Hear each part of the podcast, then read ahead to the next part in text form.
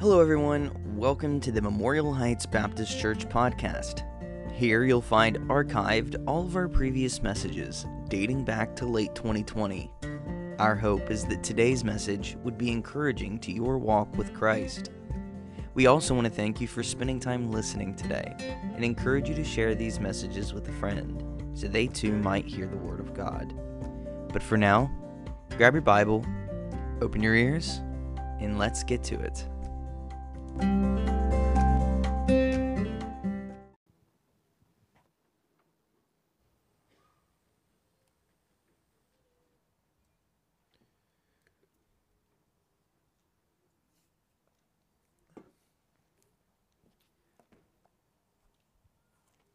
Turn with me to Hebrews chapter 10. Hebrews chapter 10.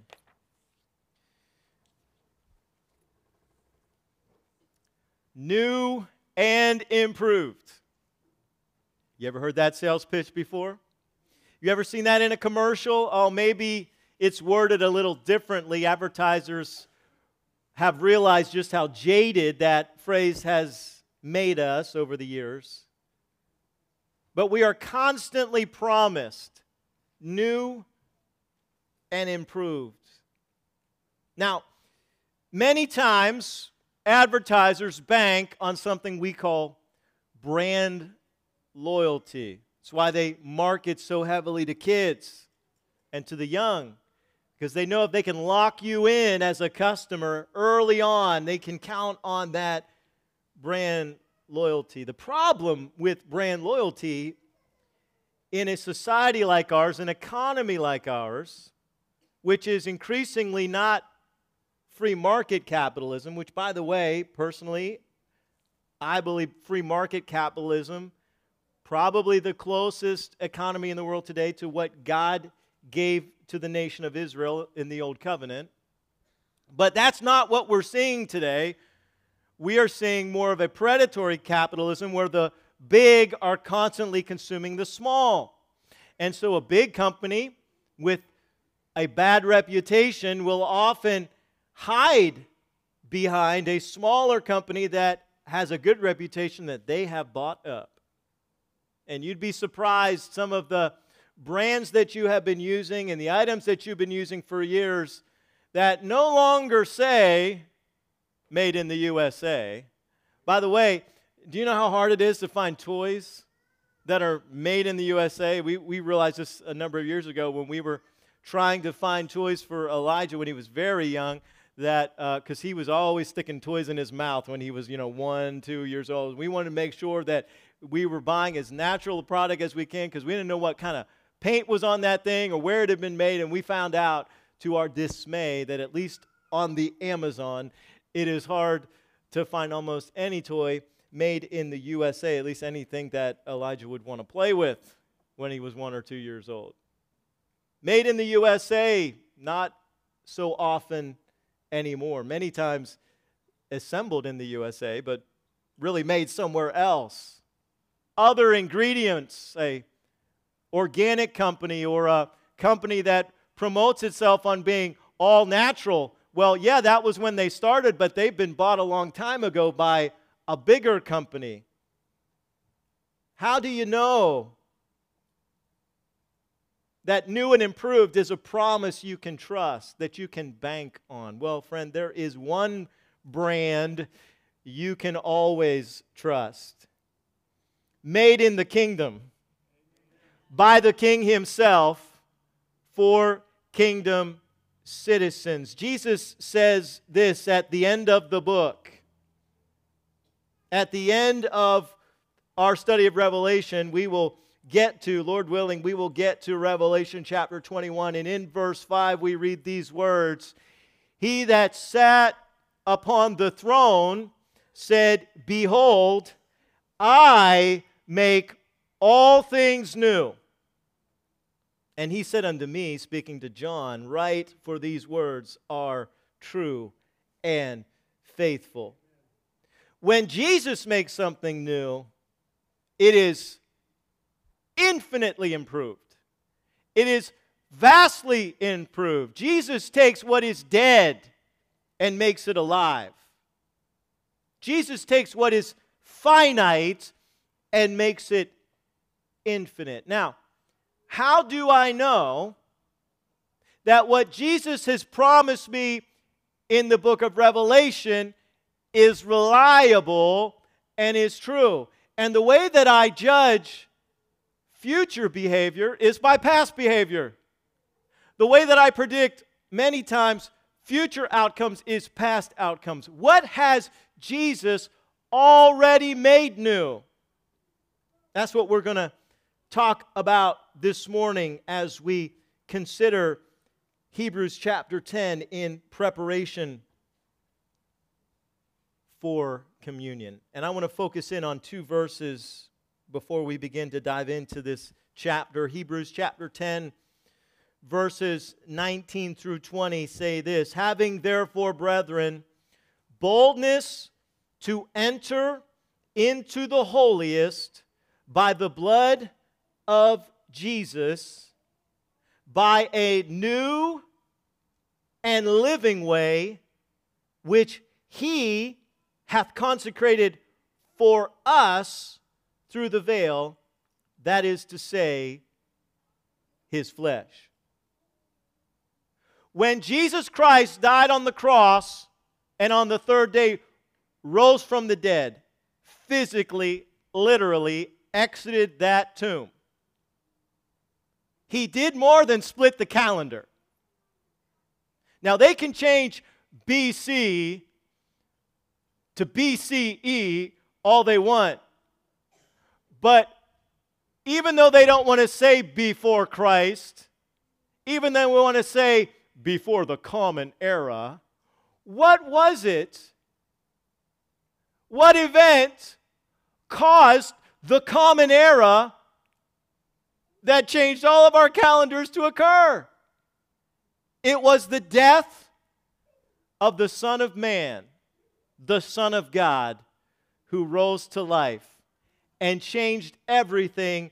And today, friend, I want to talk to you for a few moments about Jesus Christ and about Jesus Christ as our new and living way. Now, we're going to kind of do an overview of most of this chapter, a lot of verses in this chapter, so some of them we're going to be looking at more closely than others. But I want you to look with me at verses 1 through 20 as we consider what it means that Jesus is the new and living way. Hebrews chapter 10, and let's start with verses 1 through 10. Jesus is the new way. Listen to what the writer of Hebrews says For the law, having a shadow of good things to come, and not the very image of the things, can never, with those sacrifices which they offered year by year, continually make the comers thereunto perfect. For then, would they not have ceased to be offered? Because that the worshippers once purged should have no more conscience of sins, but in those sacrifices there is a remembrance again made of sins every year. For it is not possible that the blood of bulls and of goats should take away sins. Wherefore, when he cometh into the world, he saith, Sacrifice and offering thou wouldst not, but a body thou hast prepared for me. In burnt offerings and sacrifices for sin thou hast no pleasure. Then said I, Lo, I come. In the volume of the book it is written of me to do thy will, O God. Above when he said sacrifice and offering and burnt offerings and offering for sin, thou wouldst not, neither hadst pleasure therein, which are offered by the law. Then said he, Lo, I come to do thy will, O God. He taketh away the first, that he may establish the second, by the which will we are sanctified through the offering of the body of Jesus Christ once for all. Now, that's a lot to digest, but let me try to simplify it for you this morning. Jesus is the new way and the only way that we must approach God. and he has replaced an insufficient sacrificial system with his once for all sacrifice of himself. The Jews would have to bring sacrifice. They would bring sacrifices on a regular basis. But once a year, the high priest would enter into the Holy of Holies and he would offer on the Day of Atonement a sacrifice for the sins of the people and for his own sins, of course, because he was an imperfect person. Now, what was happening in the first century, remember, the book of Hebrews is written to a specific group of people. I'll give you a hint. The clue is in the title of the book. It's written to the Hebrew people, okay? All of the Bible is for you. It's not all written about you, and it's not all written directly to you. Now, it's for you. Absolutely, the book of Hebrews is for us, Jew or Gentile. All scripture is God breathed. All scripture is profitable. It's profitable for our doctrine, it's profitable for reproof, for correction, for instruction in righteousness. It is essential if you want to be mature and complete. Paul says in 2 Timothy chapter 3, you need all scripture, not just what he wrote. You need the whole thing. But many people get confused, and chapter 10 is one of the places where many Christians stumble. They don't understand what the writer is talking about because they think that he is speaking to them and he is speaking to the Hebrews. Remember, in the first century, before AD 70, which is when this was written, before the destruction of the temple, many Jews heard about the death of Jesus. Many of them heard about the resurrection of Jesus. And many of those people believed in both the death and the resurrection as a historical event, as historical facts. But, friends, knowing the facts does not mean you are born again. It does not mean that you have placed your faith that you have placed your faith. I heard Greg Laurie one time talk about leading a Vegas gambler to the Lord, and he was very raw in the faith. And Greg said, I wasn't quite sure if he understood what we were talking about and what it meant. And I said, Do you understand the decision that you say that you want to make? And this gambler said, Pastor, I'm all in on Jesus. I'm all in. I'm not keeping any chips back to try to be a better person. I'm not trusting in my baptism. I'm not trusting in my church attendance. I'm not trusting in the fact that I'm a nicer neighbor than the person I live beside or across the street of. I am trusting in Christ and in Christ alone.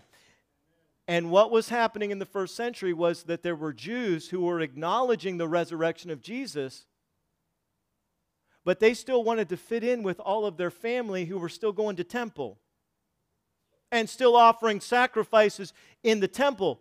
Now, Daniel chapter 9, God said, after Messiah is cut off, I'm going to let I'm going to let a people who had in Daniel not yet been identified, turned out they were the Romans.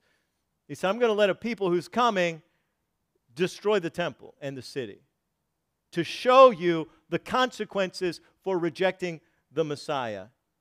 And that's exactly what happened in AD 70. But until then, for those 40 years, Jews were acknowledging the resurrection, but they didn't want to stop going to temple. They didn't want to stop trying to earn it. They didn't want to stop being part of the sacrificial system.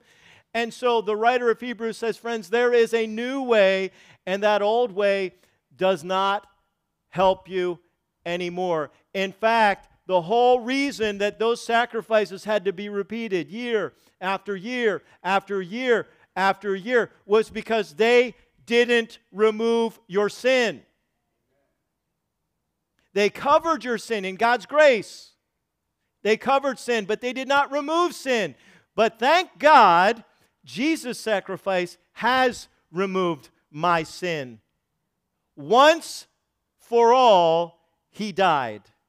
And now that old sacrificial system is no good no more. My wife came here to the United States initially on a work visa. And then she became, she got that green card, which isn't green. I don't know why it's not green, but uh, she got that green card. But when she became a citizen of the United States, She didn't need the visa anymore. In fact, the visa is useless, it's pointless.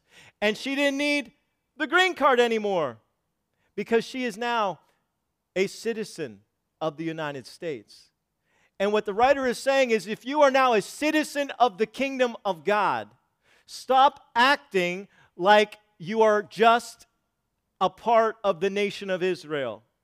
Offering those sacrifices over and over again. Now, many, ta- many times today, we're not bringing goats and bulls, right, to church, but many times we're bringing that same spirit, that same attitude.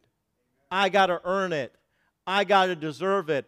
I have to be good enough. I have to be smart enough. I have to be faithful enough, or else I'm not getting in. And there is one new way that's Jesus.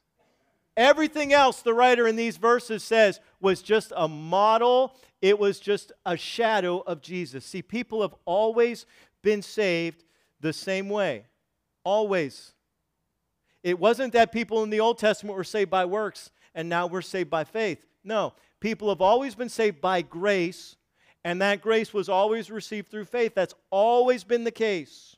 Always. In fact, the very next chapter, Hebrews chapter 11, is going to illustrate that time and time again. It's always saved by God's grace. Noah found grace in the eyes of the Lord, found favor. Abraham believed God, and it was credited to him for, as righteousness. It's always been about God's grace that we receive through faith in the provision that God provides. And what Hebrews is saying is that provision, that sacrificial system was a shadow, it was a model of Jesus Christ. Everything in that old tabernacle, remember, before there was a temple built by Solomon, there was a tabernacle established under the law of Moses. And everything in that tabernacle and everything in that temple was a model of a heavenly reality, and that sacrificial system was a shadow of Jesus Christ. Now, Jesus himself said this. Many times, as Gentile Christians, we miss this. In fact, I missed this for a long time. But did you know? I, I want to show you a picture of the, of the tabernacle. Obviously, a, a drawing of the tabernacle, not, not an actual picture. But in the tabernacle, there was an outer court that you had to enter in. And not everyone was able to come into the outer court, but then not everyone in the outer court was allowed to come into the holy place.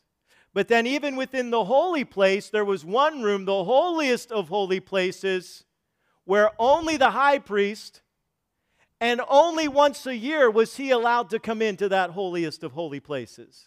Where was the Ark of the Covenant, the mercy seat, where he would offer that atoning sacrifice, which in those days, back then, the shadows, the models could only cover sin.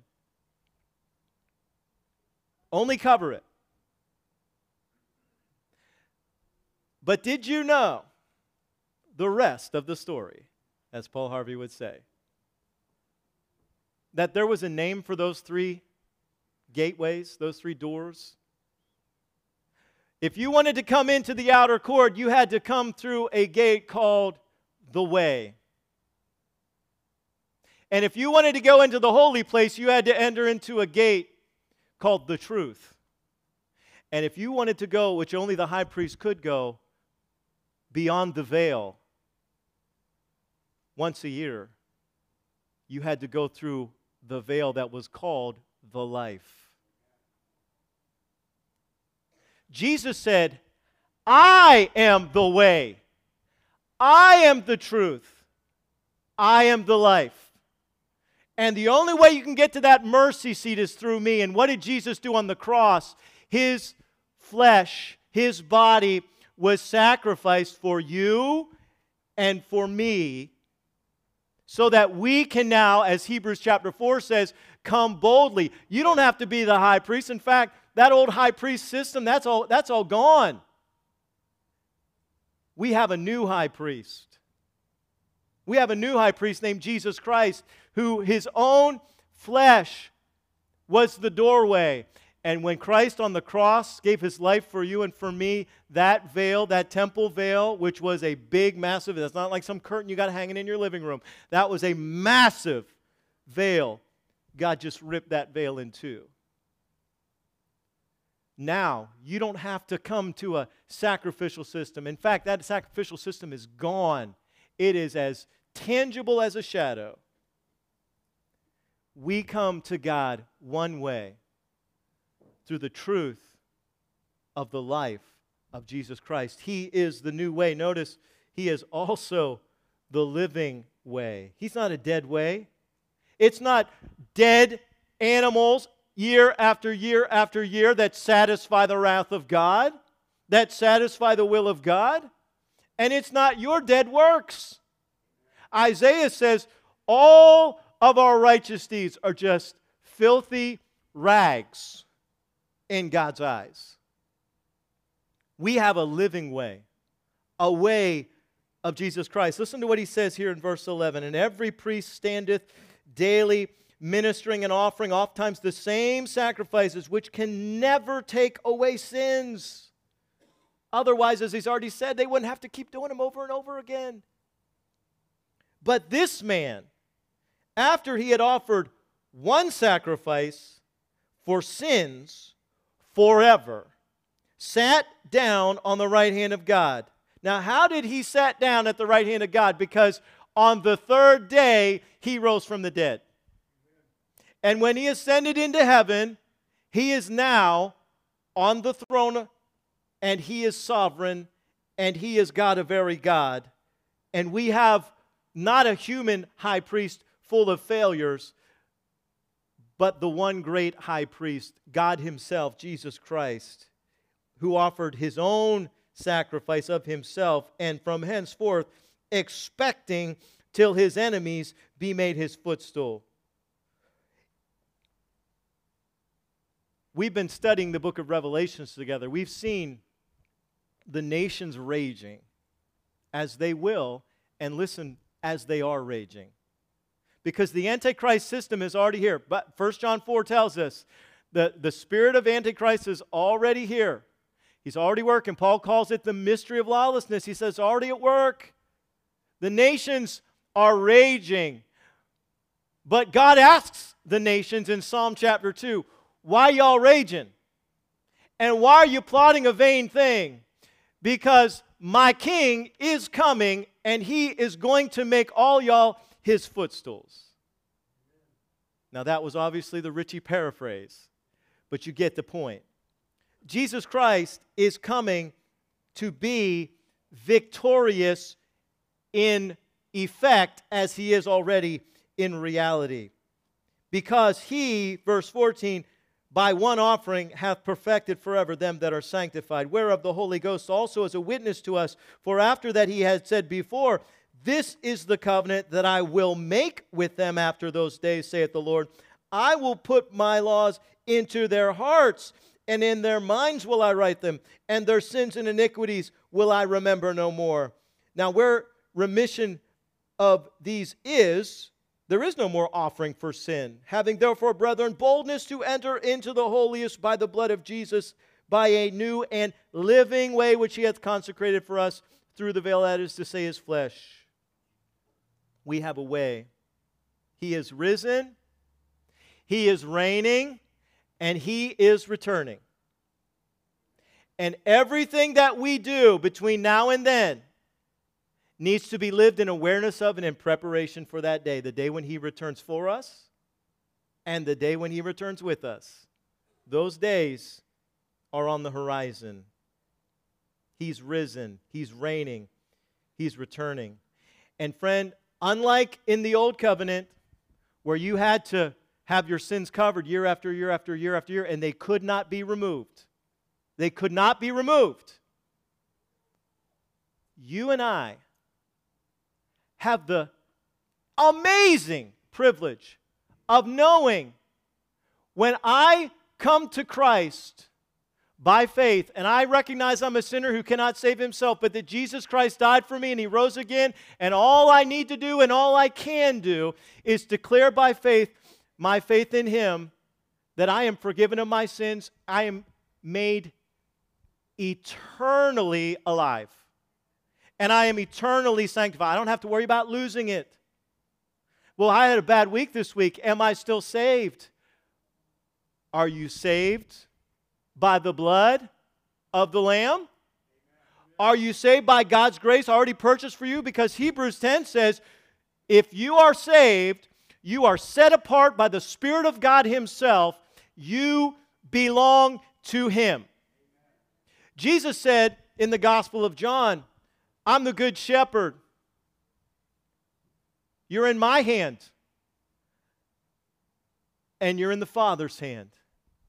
And if you think that you can get yourself out from the infinitely power, powerful hand of the Son of God and the infinitely powerful hand of the Father, then you are deceived and deluded, my friend. You may not really truly know that you know that you have eternal life. And I would plead with you today to make sure that you're sure that your faith is not in yourself, is not in how hard you work and how fiercely you believe, but that there is a time in your life that you are sure that you admitted your sin and believed that Jesus Christ died for you and rose again, and you called upon the Lord to save you and believed that He did save you, that He did forgive you, that He did give you eternal life, and that you are alive in Christ today. These things are written, John would say, that ye know that ye have eternal life. Not you're trying to get it, not you're on your way, but you have eternal life. Now, we're sealed by the Holy Spirit. We're part of the family of God. We've been forgiven. We've got eternal life. But what are we supposed to do about it? That's what verses 19 through 25 tell us. Verse 19 says, Having therefore, brethren, boldness to enter in the holiest by the blood of Jesus, by a new and living way, which he consecrated for us through the veil, that is say, his flesh, because of what he did for us on the cross and the fact that he rose again. He is now our high priest. And having a high priest over the house of God, let us do three things. Let us draw near with a true heart, in full assurance of faith, having our hearts sprinkled from an evil conscience and our bodies washed with pure water. Let us hold fast the profession of our faith without wavering, for he's faithful that promised. And let us consider one another to provoke unto love and to good works, not forsaking the assembling of ourselves together, as the manner of some is, but exhorting one another, and so much more as ye see the day approaching. Now, let me just walk through these very quickly. Let us draw near. That means you need to live as a child of God. You've seen it yourself. My son has no problem coming up on this stage, even when everybody's here, and giving his dad a hug. Or he has no problems trying to march into my office sometimes when I'm trying to have a meeting, or sometimes when I'm trying to, if he's in the building, he wants to come in. He wants access to daddy. Do you know that you have access to the Father all the time? And by the way, there's he's way more more infinitely competent than I am. There's only one of me, and I'm finite, and I can only pay attention to one person at one time. But God can pay attention to all of us all the time. So anytime you need Him, you can approach Him and you say, But you don't know what I did this week. But He does know what you did this week. One of the things I've tried to teach my son is that when you make a mess, please, Elijah, do not try to clean it up yourself. Please come to me. Please come to mommy. Please tell us, I made a mess so that we can help you clean up. Don't stop trying to fix yourself. God wants you to bring your brokenness to Him. God wants you to bring your sin to Him. He can't fix you. He can heal. If He can raise the dead, Romans chapter 8 says, if the Spirit who raised Christ from the dead lives in you, why do you think he's not going to give life to your mortal body? Why do you think he can't give you victory over what you're dealing with? So draw near, draw near to your Father, confessing and believing that you are already forgiven and what you are trying to reestablish is not your salvation, but your re- relationship with God. Because y'all have kids, you know, if you have kids, you know, you love them, but y'all always don't like them, right? Now, you, of course you do. You like them, but you know what I mean. You're not always happy with them. That's what I'm saying. I always love my son, always like my son. I'm not always liking what he's doing. I'm not always happy with what he's doing. You see that mischievous grin on his face? He knows. God always loves you. You're his child. God always loves you. He loves you more than you love your own kids. Not always happy with how you're living. And so, what we need to do is we need to come back and reestablish that relationship with him. We need to draw near, and then we need to hold fast. Now, what are we holding fast to? Not our salvation. Not, oh, you better hold on tight or God's going to drop you. No, no, no. Hold fast your witness hold fast your wit. Live as a witness for God. He's talking to a group of people who they don't want to pay the price of not going to temple anymore. But what will my family say if I stop going with them to the temple? They're going to think I'm still in my sin. But you're not still in, my, in, in your sin if you trusted in Jesus. Yeah, but they'll, they'll ostracize me. They'll, now, listen, some of you have experienced that, most of us have not. Not the level of what was going on in the first century, not the level of what's going on all around the world in Muslim countries when Muslims come to Christ. Or in Hindu countries when a Hindu comes to Christ. I, uh, we have a friend who's a, uh, a Hindu from, well, not a Hindu, he's an Indian, but his family was Hindu. And um, his father was the first Christian in their family. And there were, I think, five guys, young men at the time, who got saved. And I believe his father, maybe one of the other ones, are the only two, or he's the only one who's still alive. The others were martyred for their faith in Jesus Christ in India. And when his father, my friend's father, went to his, my friend's grandfather, to his dad, who was praying to a, an idol out behind their house in the yard and offering incense and sacrifice to the idol, Paul, who is a new convert, brought his Bible and said, Dad, I need to read this to you. And he began to read the Bible to him, and that idol fell over and shattered. And his grandfather, tragically, his grandfather did not say, Let me read that book. His grandfather said, Get that book out of here. I don't want to deal with that kind of power. And so my friend says, My dad, the first in a long line of demon worshippers who came to believe in Jesus Christ. Live as a witness. Most of you, most of us, maybe, in maybe things, will, things are changing fast, okay? I'm not promising you this. But probably not within the next few months are you going to have to pay a really heavy price for saying, Yes, I'm a Christian. Oh, you might lose a few friends? Lost a few friends over saying, I'm pro life. Because what? I'm against the murder of children? In the womb. And, and some of those friends that have, that have unfriended me, they don't even argue that it's not a child. They know it's a child, they don't even argue it. Are we willing to live as a witness? Let us hold fast our witness. And friend, let us consider. Let us consider what? Verses 24 and 25. Let us consider one another to provoke unto love and to good works, not forsaking the assembling of ourselves together, as the manner of some is, but exhorting one another, and so much more as you see the day approaching. Friends, I, there are um, people in our, who are members of our church family who cannot be here every week. They cannot. Kenny Butts and his wife, Kenny and Carolyn, can't be here every week.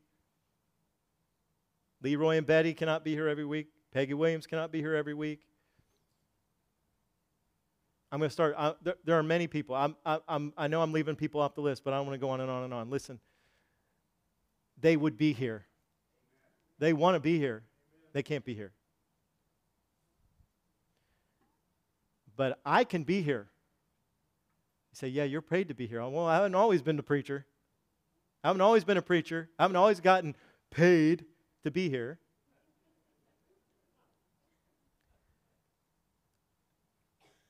don't forsake. Let me give you four words as we close here.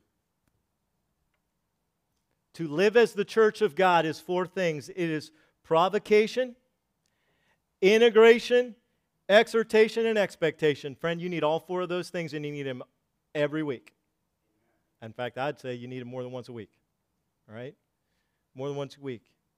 I listen, I, I'm not I don't try to guilt people into coming to church, but you get, you know, you get to come more than once a week. There are tremendous opportunities. We have tremendous Sunday morning Bible studies that you can be a part of. We have, uh, I think, tremendous Sunday night services and, and kids choir and our youth.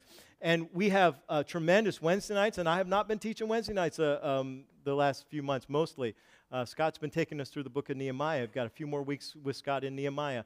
We have tremendous time on Wednesday nights. You have tremendous opportunities to come and to experience God's Word, which is alive, and experience these four things as the body of Christ.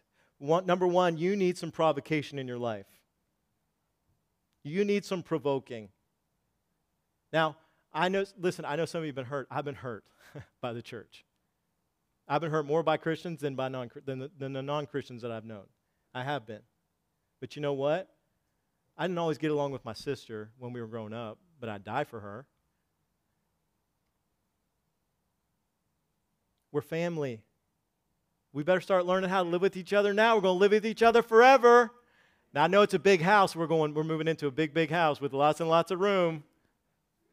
A big big table with lots and lots of food. Some of y'all know that song. That's how old I am. We need iron to sharpen iron in our lives. We need some provocation on a regular basis. Number two, we need some integration. We gather not just to, to sit, but to connect. It's hard to connect. If, you only, if you're only here for an hour and 15 minutes or an hour and a half on a Sunday, once or twice a month, it's hard to connect. It's hard to integrate with others. And friend, you're going to go through, eh, some of you are already going through some things. You need the prayers. You need the next thing, the exhortation. What is that? That's encouragement. You need encouragement. Sometimes I, sometimes I find out somebody was in the hospital after they got out. And, and there's times when I, yeah, I would have been there if I knew, but I, I did not know. And sometimes people just assume that, um, that I know or that one of the deacons knows or that somebody knows. And so sometimes we, we don't get there, but the pastor can't do it and isn't supposed to do it by himself, anyways. It's the body of Christ that's to minister to the body, not just the preacher. My job is to equip the saints, Ephesians chapter 4, to equip the saints for the work of the ministry. The ministry is all of us, it's not me. It's all of us. Me and you and all of us together. But if, see, if I'm disconnected, then it's hard when people, it's hard for people to know when I have a need or when I need encouragement or when I need someone to pray with me. And so when we get involved, we get integrated and we get that exhortation. But here's the last thing as we prepare for communion, prepare our hearts for communion. All the more we're to do this, all the more as you see the day approaching. Now, we're taking a break today from our study of the book of Revelation, but why are we going through Revelation? Because, friend, the day is approaching the day is approaching. And the more we see it, the more we're to gather, the more we're to prepare, the more we're to encourage one another, the more we're to integrate, the more we're, yes, even to sometimes provoke one another to love and good works. We are to do it more and more as things get dark, not less and less. Not less and less. Jesus is alive. And because he's alive, he's coming again.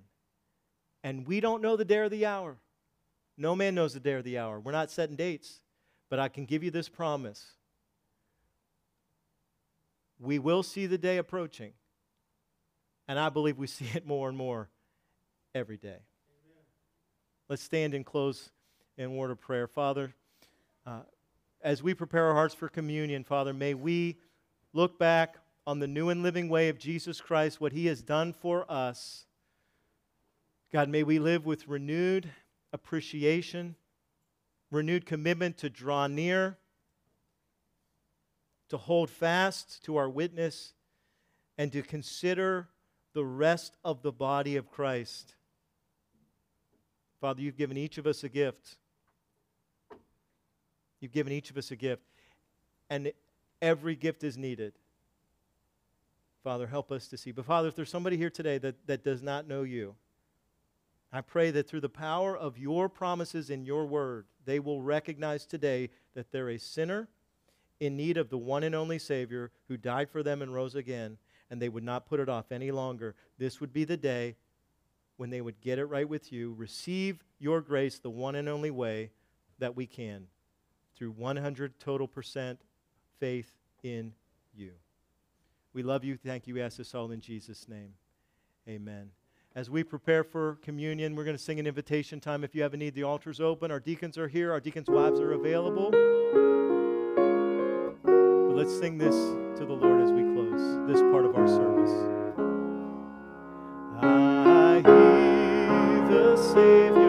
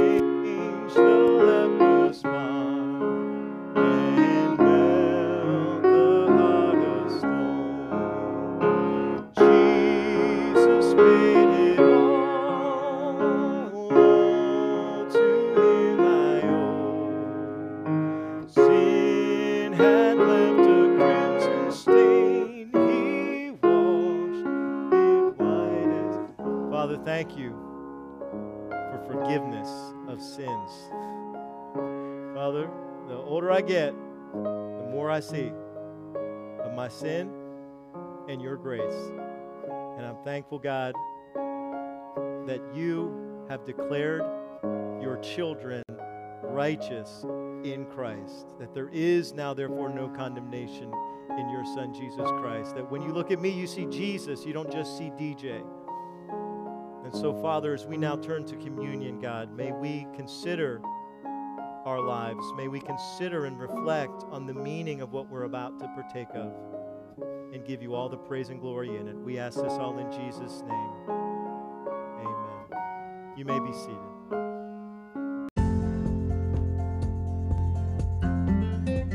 That's all for today. I hope this has made a positive impact in your relationship with Jesus. If you've never accepted Christ as your Savior and you'd like to know how, give one of our pastors a call at 301 724 5876. We would love nothing more than to share the good news with you. If you've never joined us in person, we have services multiple times throughout the week that we would love to see you at.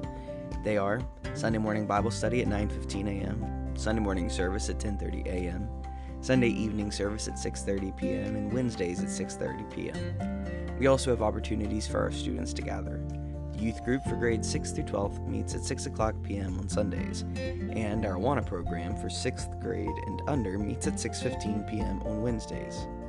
Again, we thank you for joining us today, and we hope to see you soon. But until next time, stay faithful.